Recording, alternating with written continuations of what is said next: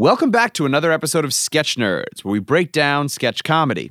What works, what doesn't work, what we like, what we don't like, and why. Today, we are going to be discussing sketches from UCB and Loading, Ready, Run.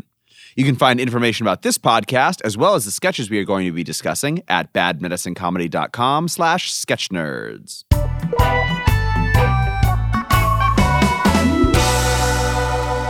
Joining me, as always, are Seth Alcorn, Hello. Julian Morgan, Hi. and Elizabeth E.K. Kemp. Hi. And I'm Andy Weld.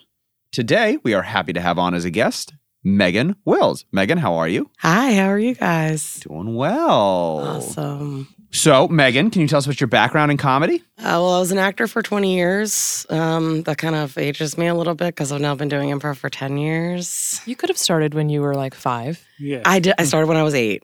So- Okay, yeah, all yeah, right. Right. Yeah. So, uh, but I always liked comedy better. Um, there were a couple things that happened during shows that I had to kind of improvise, and it was awesome. So, I was always a sketch nerd too. Um, but I had a friend who was like, "I'm going to go audition for this improv group," and I was like. You have good luck with that.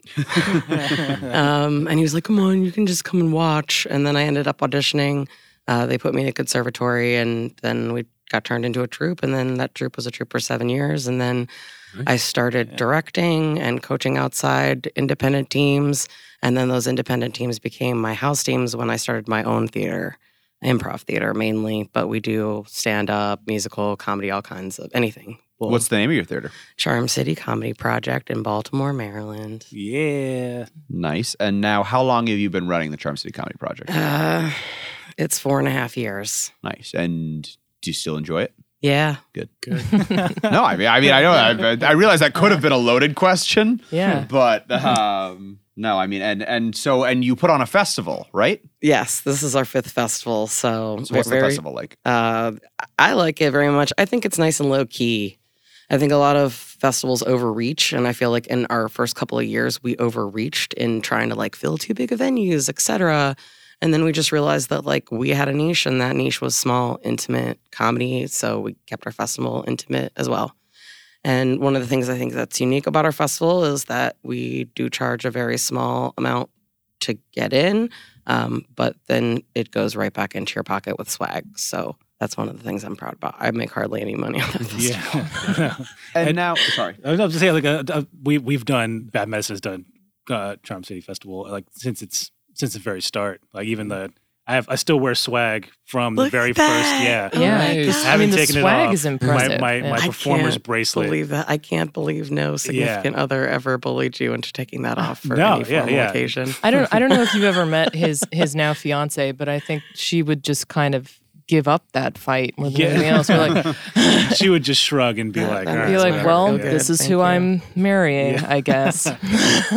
God bless that woman. Yeah, no, but uh, but we- we've we've been doing it every year since you started, and it, it I I think it just speaks to like the the like the the scene there where like it, it is very intimate and it is like everyone kind of gets to interact with each other, yeah. and uh, it's it's a fun festival. The crowd is always so giving, and uh, it's uh, one of my favorite places. Baltimore is one of my favorite places to perform for that reason. Yeah, I mean we've we've always treated that sort of as a great festival to test our new shows and our new material because we just get such we get very honest feedback from the audiences there like is always really positive and receptive but we can definitely tell when it's golf claps versus like real belly laughs and it's it's always it's just such a great Yeah, Environment. They're also like supportive, yeah but also like they're like you know yeah you could you could have done this better but also it's like you, you never feel it like like in other cities like new york where you're just like everyone's so smug and all that stuff like that And that's the part of the best part about baltimore and Megan, when you're picking the acts for the festival, what are you looking for? Mainly whether I personally like them. Oh, But the fact of the run the matter is, um, the fact is that I try to let almost everyone in that applies.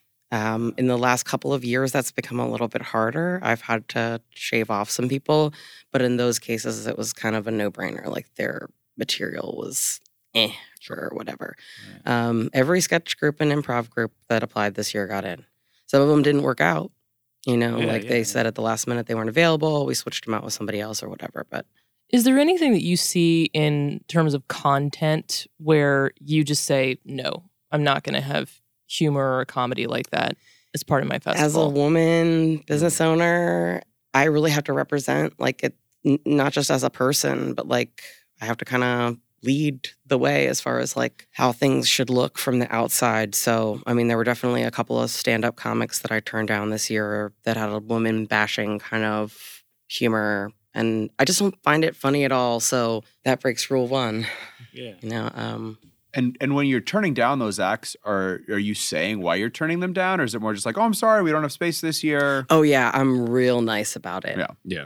Oh no, I, I think Because the fact of the matter is that some of those people, maybe not that person in particular that I'm thinking of, but some of those people might end up on, you know, on a on a list to to get in when somebody else drops out. So I want to be as nice to them as possible because I, I do want them to apply again. And in, in, in a lot of cases, there there aren't that many people that I'm just like, ugh, no.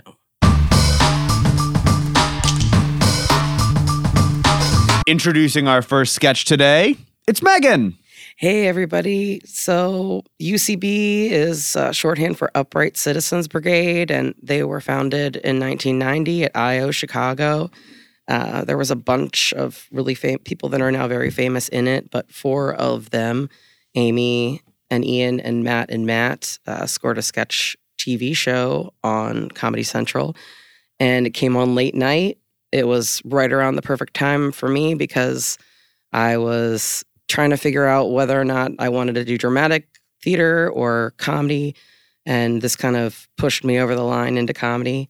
They have been major leaders over the last 20 years and have contributed to the improv and sketch scene with four theaters on two coasts, an epic improv festival, which is my favorite, the Del Close Marathon. Uh, and they've obviously gained varying levels of commercial success.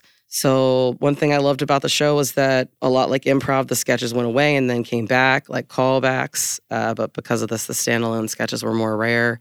And this particular sketch board meeting is one of my favorites because it stands on its own as a strong, short sketch. And as an improviser, I really love the heightening and the multiple levels of game. All right, here's a clip. Sir, sir, I'd like to take this opportunity to speak belligerently. I welcome it. One of you twisted bastards is guilty. And if I had my way, I'd bury you all up to your necks in sand, cover you with honey and red ants, and kick your heads in until one of you confessed. Thank you for your input, Cooper. My pleasure. All right, there you go. Now she's made her point first. I'd like to speak incoherently. I don't see why you shouldn't. All right, Megan, why did you bring this sketch for us today? Well, it's th- just one of the things is that I'm like a language nerd. I love grammar. I have a natural editor's mind, and I'm kind of a writer. I'll, I'm a, I guess I'd say I'm a frustrated writer because I don't write. Um, but I, I, That's just I, writing. Yeah. I, I do find that improv is kind of like writing in the moment, you know, because you can take improv and turn it into sketch. So, like, a good sketch a lot of times will have those elements of improv game and, you know, just the very dopiest initial level of game in this is the language game, which is may I speak? I believe he says plainly or Frankly, frank. One of those, yeah. Frankly, right? Candidly, maybe? Yes, I Candidly. think that's it. Candidly. So, and then the whole rest of the bones of the sketch are based around that.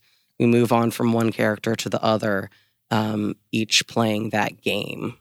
Well, let's start with the setting of the sketch. That was one of the things that I really enjoyed. And it's, we've talked about lots of different settings. We talked about the game show sketch, stuff like that. But the boardroom sketch is a type of sketch. You see it a lot of places.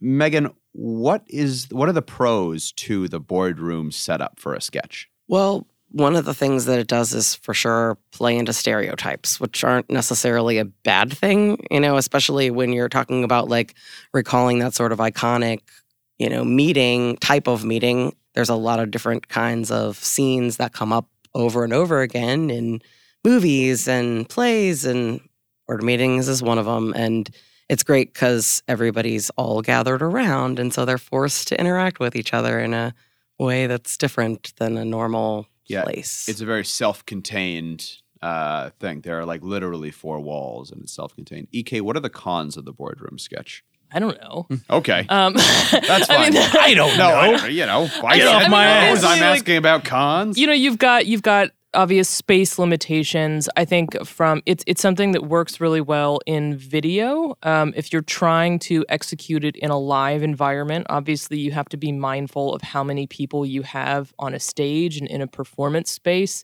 You could run into some issues of just presenting um, an energetic scene because typically if you if you really want to stay down the path of of embracing what that is it's people sitting at a table um, so unless the the kind of writing itself is really energetic and exciting, that could get a little visually boring. That's yeah, that's what I've got. Yeah, like I, I think I think like to what you're saying, like you have people sitting at a table, so like you have to. It's like it's kind of like a also the, the same kind of format as like like a, a dinner setting or something like that, where Yeah. you have to figure out ways when you're building your game or like the comedic joke, the the comedic idea, you have to like do it in a way where it's surprising to the audience, but also keeps everyone at the table. Because if the second someone decides like I've had enough, I'm leaving, then that kind of shrinks your idea.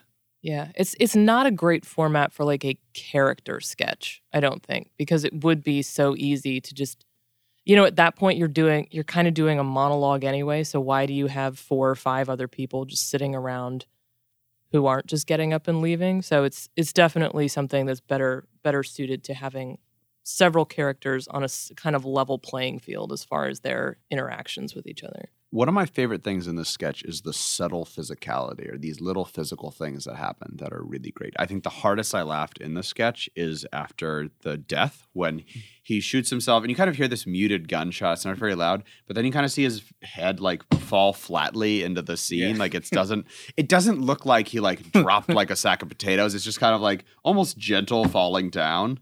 Um, and that made me laugh. Um, oh, what's the guy's name? He plays Mike McLintock on Veep. Um, but him covering his, the, Matt his eyes Matt with the wallet. with Yeah, his Matt- wallet. Yeah. Not not not the blogger Matt Walsh, the com- the Right, comic actor. comedian, Yeah, Matt Yeah. Matt, Matt Yeah. Walsh. He's covering his eyes with that. Um, Seth, can you talk about like the ways that subtle physicality can do things? Because these kind of these little things that really add a lot as an actor. Yeah, well, I, I mean, it's uh, I guess because we're talking about a boardroom sketch, and there that particular room just seemed cramped to did, me. yeah. Uh, so yeah, they had to do little physical things. There wasn't the room to do big physical things. This is not always true of every boardroom sketch, but it wasn't this one. Um, so the little physical touches add more to the character. They make the character more believable. They add, uh, in the case of what you were just talking about, Matt Walsh's mask, some great absurd moments. I, I think uh, Matt Besser's just sort of old, stodgy physicality, as I would call it. Like anytime he sits up or stands down, it looks like his body hurts a little Yeah, bit. He's very stiff. He can't move all of his joints. Uh, and, and just again, just a little touch like that went a pretty long way towards uh, a- uh, towards giving him a character. Like we knew who that guy was from the moment he started to stand up or sit down. Megan, can you add to that some of the physicality? And especially as an improviser, and physicality can tell so much about the character. Physicality in this sketch and physicality in general. Yeah, I mean that's one of the things that I'm I'm constantly trying to pound into, you know, my improv students is to pick some physicality. Jill Bernard, who's one of the famous improv teachers, has this thing called Vapapo, and voice, attitude, and posture are the, one of, of the first three of those letters. Uh, so changing your posture can go a really long way towards establishing anything at all. And sometimes when you come out into a scene, you really don't have anything. So uh, I'd, I'd rather you pick something physical than la la la la la la. means talk a lot. Yeah, but, Yeah. but I hate improv talking head scenes, especially in improv, but more in sketch too. I, I, I think just like I, I loved um, Amy Poehler when she's like, "Allow me to." Um, um, give me the opportunity to speak belligerently, and she gets up and she's just like, "You motherfuckers!" Yeah. it's so funny. Yeah, One of the things that they do to at least give the semblance of movement, and again, this is uh, to Ike's point about it working better uh, on video than um, live, is that the the way that the camera moves and the way that the camera cuts gives gives more of an impression of movement, which is pretty necessary for that scene because they are almost just sitting there talking at you. Yeah, I think I think that helps with pacing too because you have that edit in the video. You can add speed when Yeah. and or create the impression of speed and a faster pace that you might not be able to convey or create on stage. Yeah. Also it, it does with pacing too, because then that's how you kind of share focus. Where everyone is like, if on stage everyone was like rah rah rah rah rah rah, rah and then stop. The CEO talks, Amy talks, Matt Walsh talks, and it- they, they kind of follow that same sequence. And then it, it it's like it's like easier on the audience to like follow that.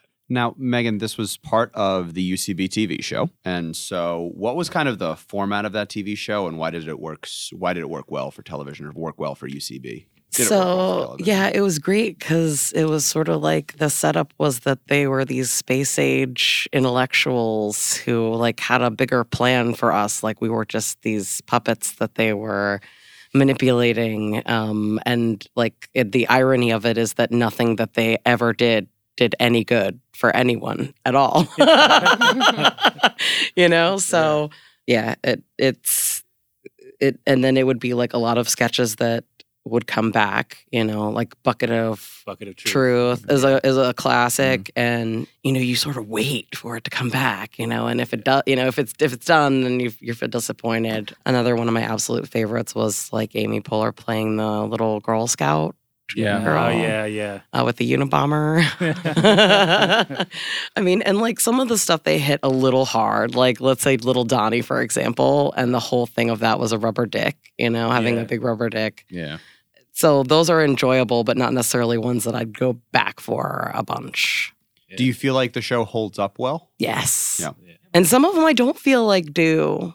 I don't. N- other shows. Yeah. Some maybe Yeah. I won't Yeah. name names. Like Ass Pennies, I think holds up a little bit more than like uh, what was the one where they were they were like um I can't remember words escaping, but they were like um what's the word for Japanese monsters again? Kaiju. Yeah. Kaiju. Yeah. yeah, yeah. The kaiju were- fight. Yeah, kaiju fight. Where I was I'm like not like that was just kind of Yeah. It's just Ian Roberts farting and somebody in a crawfish Yeah. costume. Some some of the ones I really liked the best were the ones that were just dumb one note ones. yeah. Like the title and the titular line one. Yeah. Do you remember that? Where Oh, he just I- follows the guy around had that the- comes back several times. He's following the- around the, the- video store. I had the titular line in Star Wars. yeah, yeah. Yeah. and Man, I'm so tired of all these Star Wars. yeah. that I just I love that sketch. it's amazing. We're- But We're gonna have um, to include a lot of links in this podcast. Yeah, I know, right? We're just Well, I did go over and look, and, and you guys Yeah. hadn't done any UCB yeah, sketches no, I, before. no, I think it's So- great. We're always we're always. Oh trying well, wait, well, wait. thing While that's- we're talking about UCB, did I did I hear right? And I'm you know not not trying to stir up shit. I'm I'm going to call it a controversy, but the the move of the Del Close Marathon to L.A. Yeah, Yeah. Yeah. Oh, yeah. is that a con? Is that a thing? Are people upset about it? Uh, Or I mean, as in as much as they're upset about anything that they can't change. well, I think it's also, and this is speaking as someone who has never actually been to the Del Close Marathon, but having it in New York meant that for a lot of East Coast comedians, it was relatively easy to get to, right? Mm, yeah. Here, Baltimore, Philly, uh, Boston to a lesser extent, you can drive to New York City. You can't. what? Yes. you you know now everybody's got to get a plane ticket to go out to LA. Boston's only four and a half hours from New York. Oh, is it? I thought it was a little bit farther than that. But yeah, so it's No. yeah. So all of these places, a lot of comedy, eminently drivable. I mean, even Chicago, it would have been uh, more of a drive, but you It's could like still do it in a T- Eleven hours. yeah, right. Like so a couple yeah. of days maybe, but yeah. So Huh. back to the sketch. Yeah. Megan, did you feel like there were any boardroom characters that should have been there that weren't? Um, or any was there was there anything you think they kind of missed on that they could have brought in? Was there another style of speaking that they could have done? I just, I really, I, I, I kind of think of it as a perfectly crafted sketch. So, I mean, the, the anything that they would have added would have just kind of taken away from it. You know, you, you can't hit it too many times, mm-hmm. or people will lose interest. So, I think they hit it. They hit it in enough different ways. Yeah. I mean, and for me, I don't know whether you were planning on talking about this, but I just can't stop laughing thinking about how the obliviousness Yeah. of the characters. Yeah. That was a big Yeah. thing, you know, the wallet in front of the uh, good lord, someone's just sitting with My my, wife. wife, And yeah, then he like that's so nods, great. like, yeah. I, I can't like, reveal I have the to respect identity that man's person. anonymity. Like Yeah. all that, all that is just, and the good lord, Rogers is dead. Like Yeah. Yeah, that good Lord he's dead is a good line. all very, and like, and even it drags it out to the very last second when, uh, when Amy's reading the letter. Yeah. You know, I it, I hardly could stand sitting through this meeting, blah blah blah. And then she says something, Rogers, CEO.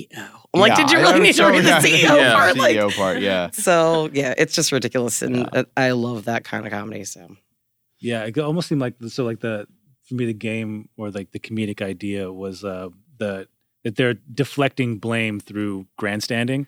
So like if there was like a like I, I, I wanted like, uh, like allow me to speak congressionally, and they just like that, that to me that would have been like another like Oh yeah. I thought delicately could be one, kind of like oh, dancing around the yeah, topic. Yeah, Your question about what character was missing, I think there there there is room for someone to have said, "Can I speak sycophantically?" Yeah. Uh, because we really didn't have anybody trying to kiss a whole lot of ass, but I'm Mhm. not sure whether Yeah. that would have added to the scene. It's something that could have been done. I don't know that it should have been. it, it Or could have been done early, like like like ins- instead of sarcastic, like maybe like the first beat would have been sycophantically, and then sarcastically, and then yeah, or or the classic meeting character of the typically the guy who will repeat a point that's already been made in some way or restate a point and try to take credit for the idea. May I speak repetitiously or repetitively? Yeah, yes, that yeah. been. yeah. yeah. I think the "May I speak incoherently" one Yeah. Oh, really love that cu- one. tied it all together. It was really just, Doing and then he says like, "Great job" after he's done. Yeah. Um, Excellent. but interestingly enough, like the very last one, "May I speak posthumously," uh, does what going back to your earlier point, it finds a way to remove someone from the table.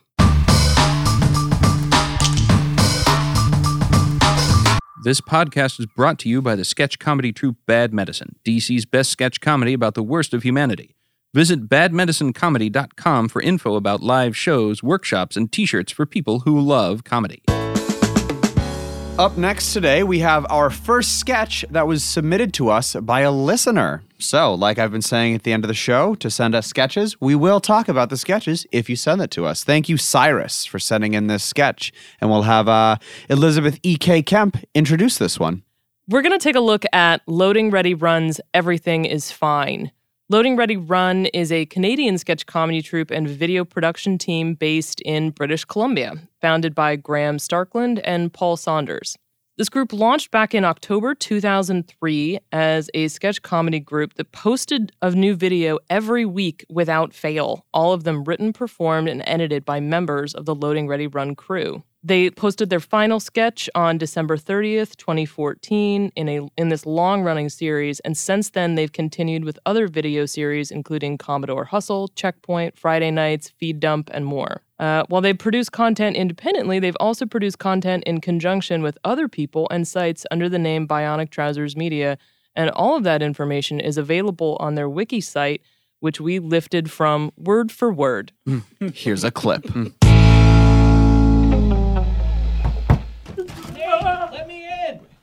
Ryan? Jason, you're here?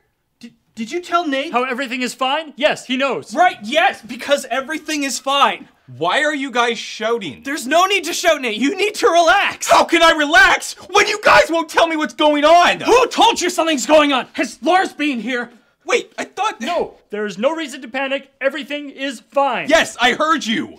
Good, because it is vitally important that you stay calm. I was calm, but now you guys are freaking me out. All right, EK, how does the sketch escalate and does it escalate effectively? Uh, so I, think the setup of this this sketch is that you are in you are put in this immediately into a situation where there's clearly something is not okay. Um, but it's the ongoing joke through this sketch is that you have these two characters who are clearly trying to conceal something, hide something, insisting that everything is fine. Everything is fine.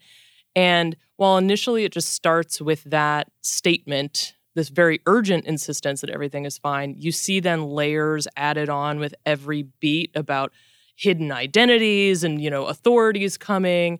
And finally the guy who is um, sort of confused at the start actually embracing this and suddenly taking part in sort of concealing whatever is happening. We it's never made clear what that is but uh, yeah i think i think there is a clear game i think there's very real escalation and yeah uh, very very well done Yeah, what what I think is like uh, I think all like all of the you know the, the passports and all that stuff like there are just elements of what the comedic idea is and was just like they're what they're really trying to do is just escalate the paranoia by like re- getting really specific. I, I always like to think of there's like a few ways that you can you can heighten a scene and one way is to get even more and more specific. So like first he just hands them uh, a, a fake wig and just like hey if someone asks wear this I'm not here and then he and then it's like he like he pushes something like pushes a bookcase in front of the door. Like, like it's just like all of those things are just adding to the tension of the scene.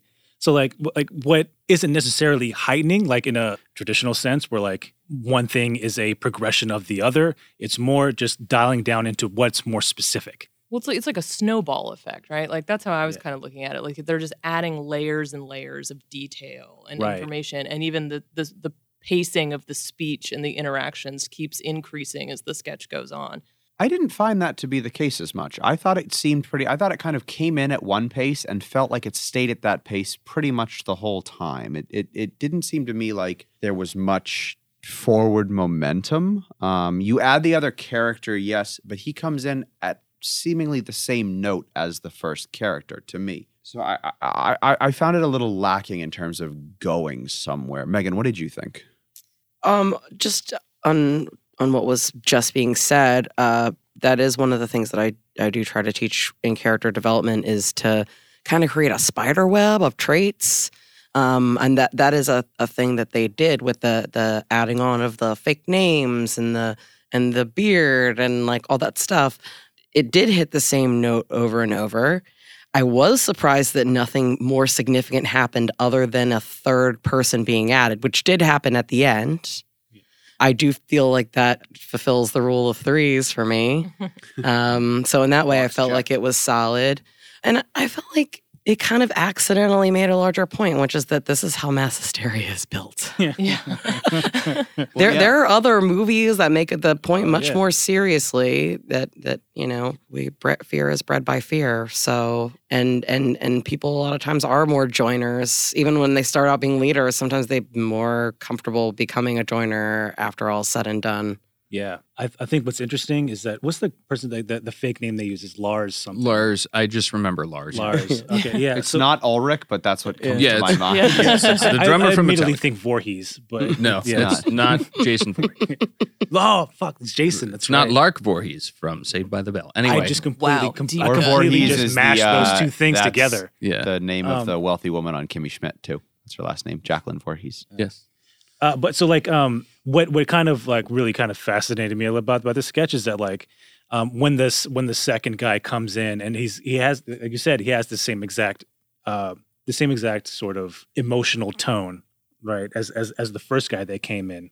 He's not really adding anything he's just adding new information and so which I like. Uh, but you get the sense that like the two characters that barraged into this into the main guy the main character's house had the exact same thing happen in another place because he was like the the second guy comes in is like he says the same thing. You don't know me. Just if someone comes, my name is Lars. And he and the main character's like, wait, I thought your name was Lars. And he was like, wait, that was you? I trusted you. And he fucking jumps at him. Like, Yeah. and I was like, so that that that means that like this this scene has happened in uh, in another location as well. And that was uh, that, that for me that kind of clicked, and I was like, God, that's fucking smart. But that's Yeah. also the point where it becomes more cartoonish. Yeah, Right, Yeah. Yes. yeah. Because then you have this like endless possibility kind of Yeah. coming out of it. And, you know, for that, I, I give it props. I'm going to say this, and this might be a little bit controversial at the table. It actually felt like a bad medicine sketch. Like it felt like something we would have written. Uh, I, I like to think we would have done well, it better. they're also amateurs from Canada, so And we We're are, of course, Canada. amateurs from Canada. But um, I, I think It should have this been- was this was like this was a professional main squeeze thing, main gig for them. This was like a. I mean, they were Canadian, but they were. well, well, we should get into that later. But yeah, I we should get into Canada.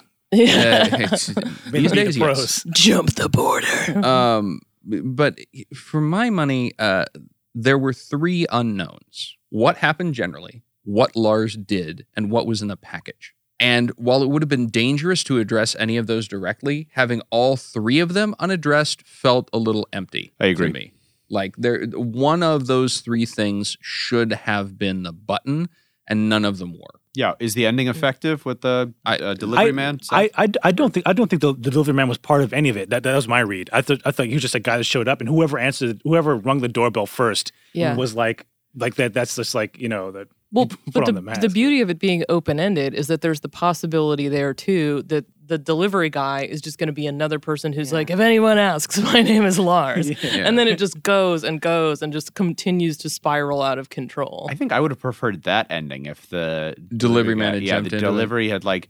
I have a package.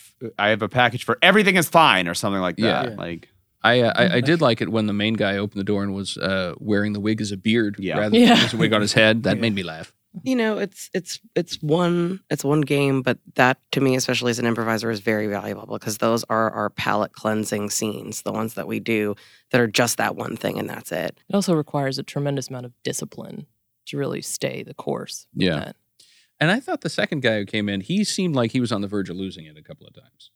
Like the second Yeah, everything is fine guy, just and I know people like d- d- there's nervous laughter and whatnot, but he had a big grin on his face in most of the shots, and I was like, he felt a little out of place. yeah, yeah. it does Oh, see like the you know you guys know this is a meme right the everything is fine meme with the dog sitting in the oh, burning Oh, yeah. down Yeah. Yeah. yeah, right so yeah, that's what yeah. also struck me was like Oh, oh, this that's is true. basically just like a sketch version of that meme Yeah. Megan, you talked earlier about um, like how this reflects the way mass hysteria can spread. Can you talk about confusion and comedy and how you can use confusion to your advantage? Well, I'm a slapstick girl, so going all the way back to the early days, you know, I I would sit and watch Three Stooges on purpose. You know what I mean? Like as a young Not one of those accidental. No, no, but I mean, it's Uh, like You think and, you're, and you yes, think okay, you're watching like, some of scrambled that porn, stuff is but you're watching problematic Three now, Stooges. and but it like at at the end of the day, it was even the best stuff we do now. will be beginning. yeah, it was the, future. beginning. Yeah, it, it was the beginning of a, a major kind of surge in comedy, and it took it down to its most simple roots. You know, miming. You know, that's that's one of the things. You know, the the the archetypes. You know, you have to embrace them, and because those are the things that people can echo through languages and countries, and and talk to everybody, speak to everyone. So for me, I love that that slapstick life. Yeah, and I, I found that I I found that in this sketch and in general, like just creating that confusion can be so positive because you can take it in so many different directions. Because it's a great way, you know. We always talk about you, you know surprising your audience, or you set up expectations and then you change them. And out of confusion, you can do anything, um, which I Yeah, I was just building a whole other side story where like this has already happened in another place, and like you know, like a whole like fan theory about this one three minute thing. Well, I think that works perfectly. Julian and if Deep. and if that if this and this setup is great because it can serve that purpose. It can Yeah. it it sets it up so that you can imagine this whole way of like how this has played out before. And when you were explaining that, I was thinking to myself, that's not how I read it, uh, or that's not how I saw it. But that's great because that's what confusion can do. It creates a blank slate. Well, there's there's the other layer of confusion too, where this one they're very clearly setting up mysteries. But I mean, I, in my mind, the classic example of comedic confusion is Abbott and Costello, who's on first. Yeah. Um, and and actually, as I was watching this, that's that's the parallel I saw. Like, even though that's a much less physically intensive bit, it's that same kind of thing where you have someone who clearly does understand what's going on, and then people around him, in this case, more than one person, um, who is just sort of like, what? um, and is trying to understand or trying to operate in that same reality, but it's just not working out. Yeah, it's like it's that, that odd man out thing where it's like, and I think Sean Westfall, who taught me improv early on, uh, he, he always says, pick a character and you think, how do you make things worse for that character? And that's exactly that's all this thing did, and it was funny. It's just like con- just continually finding ways to make things worse for the main character. Seth, do you find the acting in this sketch to be effective? Uh, now I find that to be a loaded question. No, I, I don't. I don't. Sometimes, well, sometimes we don't. I don't. I don't think we often get. We get into it sometimes, but I think sometimes it's good to talk about acting technique and how it can build a sketch. And I did not mean it to be loaded in that way. I just meant like this is an opportunity to talk about acting technique. yeah, I didn't think it was that great. They, Um, they didn't take it that serious. No, uh, it, it was. It, it felt really. It. it You could tell they were making this for YouTube. Is like yeah, it, it, friends it's, it's making that this kind for of thing. YouTube, It, it like just. It just didn't. Like I didn't really believe any of the characters, which is fine. I didn't need to for like for the what the sketch was, but like uh, just to contrast it to what we talked about earlier, like the boardroom scene, they were all cardboard cutouts, but I believe that they were those cardboard cutouts. These guys are just uh, three guys jumping around in a room getting hysterical. They played it cartoony. Yeah. you know, Yeah. But I appreciate the enthusiasm. You Oh, know, yeah. at least Oh, they're yeah, not bitter definitely. old Yeah, Yeah. alcoholics. I, I yeah, I, I would have liked to see it, it like heightened emotionally for those for those two characters. Yeah. And that would create even greater tension for and make things worse for the main character. Yeah. Oh, actually, that that uh, that would be a way that they could continue to pull the game too. Would be if the guy that got pulled in then started making up his own details. Yeah, right. Because yeah, that was yeah. the beauty of the confusion was that it like kind of leads lends itself to misdirection a little bit. Right. Yeah. And like any of this stuff could be bullshit, right? Yeah, So yeah, yeah. why not just add more bullshit? Yeah, and so that, Yeah. that that that was one ending that I was kind of contemplating was like if the suddenly the main character just adopts this paranoia and, and, and instead of closing the door on the uh, on the delivery guy pulls him in and then starts making up this And then delivery Yeah. guy gets pulled Yeah, in, yeah, right? yeah, or he yeah. calls his mom Yeah. and starts being like, "Mom, yeah everything is fine." well, I I did say I wanted to come back to the the production thing. I mean, I said amateur, but obviously, yeah, they have like this whole production outfit going on. They've been doing this for years. But I think I think the time timestamp on this one was 2014, something like that. Um, remember. I don't. I don't remember. I don't Well, remember. if they exactly. started in 2003. That means it could have been uploaded much later since YouTube wasn't around until 2006. It's po- it's possible, yeah. But I, I know I don't know about you guys, but since since this was something that we uh, a listener submitted to us, I had never actually heard of this group before, and so I immediately got on their channel and started watching, you know, like you know a weird amount of their videos, not in a creepy way, just like in a d- good due diligence kind of way. Sure. Um, but it's it did strike me that especially with their process of putting out a new video every week, the actual production quality that they were able to achieve in a lot of those videos was very impressive. But it does kind of have that like lo-fi kind of high high speed production quality that it that almost at a point seems on brand for them Right. like even their logo the loading ready run thing is like a, a i think it said in their wiki it's like a like a joke about the 64 bit game system I, I don't know it was something very nerdy Yeah. um, but it actually seemed like watching more and more of those of their videos like that the the sort of almost deliberately low investment acting that was like that was like Yeah. throughout their all of their content but i mean i just from like i would i would really be fascinated to talk to these guys and just learn kind of about their process and what their thinking is while they're developing this stuff and what they're actually going for Yeah. There's a group. I don't know if they're still active, but they're called like Five Second Films. Sure. Oh yeah, and they uh, they're known for making a film like uh, is back in their heyday, um, a sketch every day. wow They, they, would- they would put out a sketch every day. They, they, had, they, had, they had like a whole production team that I guess were living in this one guy's house, and like actors and producers and like yeah editors all all act, uh, they were all living together. They're all comedians, I guess.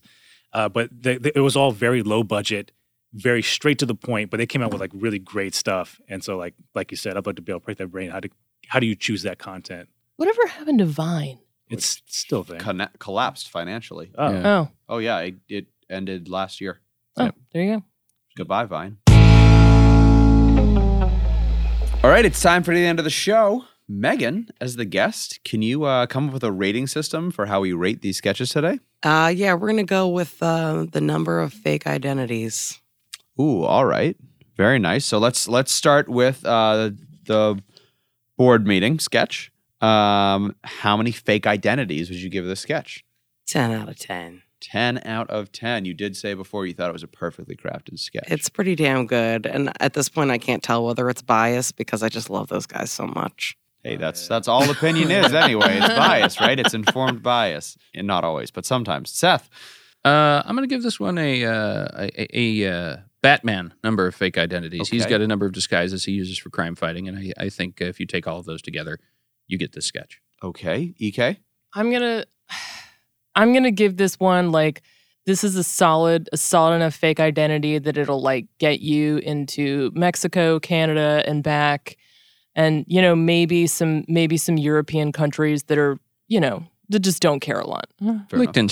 Yeah, Uh, I would give it. Um, I don't know. I'd give it. I'd give it one Matt Walsh fake identity All as he adopted anonymity and uh, had took on a fake identity. I thought this sketch was. Um, I thought the the characters were good. I think I just wanted. I wanted to go somewhere more than it did. It, it felt very stationary to me. Julian. Um, I would steal four identities. the UCB4 identities Mm-hmm. because the sketch was really good and obviously got them paid. And if I stole their identities, I'd be out of my credit card debt. All right. All right. That's a really good way of looking at it. I didn't Yeah. even think about it from that angle, and that's why I'm glad we're on a sketch group together. And now everything is blush. fine. God. Let's go back to Julian. Julian, how many um, s- secret identities or fake i- fake identities would you give? Everything is fine. I would catfish four people with this sketch. Okay. Um, Anyone named Lars? uh, no, No uh, Lars's. Amy, Matt, Matt. the, the people from UCB. um, because this the sketch is it's fun. I think it it did what it needed to do. Um, I, I don't I don't think it uh it, it- I don't think it had you know grand aspirations. It made me think a little bit, and um I, I like I like sketches that kind of make me question things and dig a little deeper. I would give this three fake identities for the three characters we're introduced to after the main character in this. Um, yeah, I don't, yeah, I don't have a whole lot of thoughts on this one. Ek, I would I would give this one the fake identity of of Bobby Dunbar, Mhm. which um who's Bobby Dunbar? so Bobby Dunbar is uh, a kid who went missing back in like 1912 or 1915 I like or it. something like that. And Relevant. um a kid no this random like someone else's kid like the family was like oh you know what that's our missing son he's ours now and then it was just accepted by society and this family that this kid was Bobby Dunbar and of course like he's not Bobby Dunbar but it was it was featured in um uh, an episode of My Favorite Murder and This American Life, and it's an absolutely incredible I think story. there's a Hollywood movie about it too. Well, there's Changeling, but that's actually about um, a different set of murders in California. Um, This is fascinating. Oh yeah, no, this I, I I spent like hours looking into this story. It it Wait, really is it about murder or kidnapping? Well, it's I mean, it's I think the kid actually probably died. The theory is that he was eaten by an alligator in the swamp where he went missing. It's a loaded story, guys. um, so there's If no there actual ever a way to murder, die. but there is like a, like there's this layer of like you know flaws in the criminal justice system. Like this guy was accused of kidnapping and like stolen identity, and it, it's a lot. It's a lot. But needless to say, like it tore the family apart, and there was just a lot of confusion and disarray and upset, and that's why I'm making the connection to this sketch because like everything was definitely not fine with the Bobby Dunbar situation. That makes a lot of sense to me. yeah. Seth, to you with the rating system. Oh, I think as many fake identities as I could get, but unfortunately, only one of them is any good, and that is only good enough to get me through Mexico for two days. Okay, there you go. And Megan, what about you? Oh, well, now I can't stop thinking about serial killers, so I'm going to give it an H.H. Holmes. uh, Ah, nice. He had some fake identities. identities, that guy. Okay. What a good way to end the show.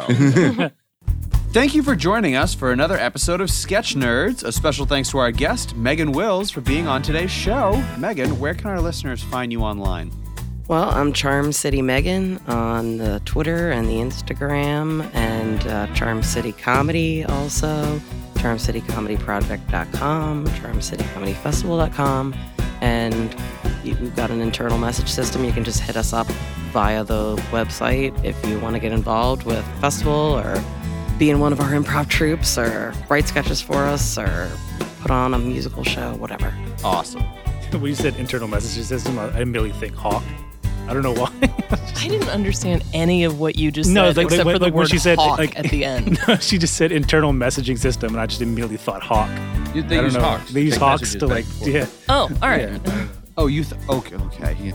Let's just like exit out of falconry, falconry. yeah, Yeah, oh, I or see, like, like pigeon, falconry. Okay. pigeon messengers, or That's like But the that's noble like, hawk, That's like the equivalent of case. like sending a pigeon in all caps or something. Like that's you don't send a pigeon when you mean business. You send a fucking Yeah. falcon. or like it's, that. That's the next evolution of Uber is just like like mail.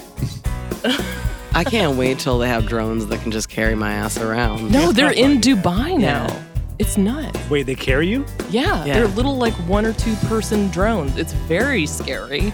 Listeners, please let know. Um, My friend lives in Dubai, and they have the first like RoboCop, like an actual robot that's a cop. Well, I guess that's the end. This is this is where it all starts to fall apart. Listeners, please like, share, and subscribe. If you have a sketch you're interested in us breaking down, like we did in today's episode, please send it to us. We'd love to do that. You can find out more about Sketch Nerds and Bad Medicine at badmedicinecomedy.com slash sketchnerds, where you can also find links to the sketches that we discussed today.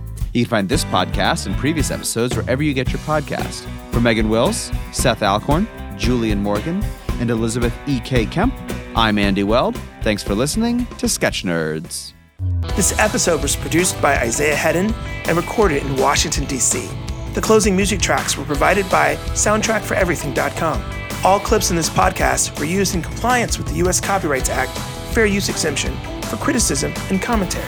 The Sketch Nerds podcast is brought to you by the sketch comedy group Bad Medicine, DC's best sketch comedy about the worst of humanity. For showtimes, videos, and funny t shirts, please visit badmedicinecomedy.com.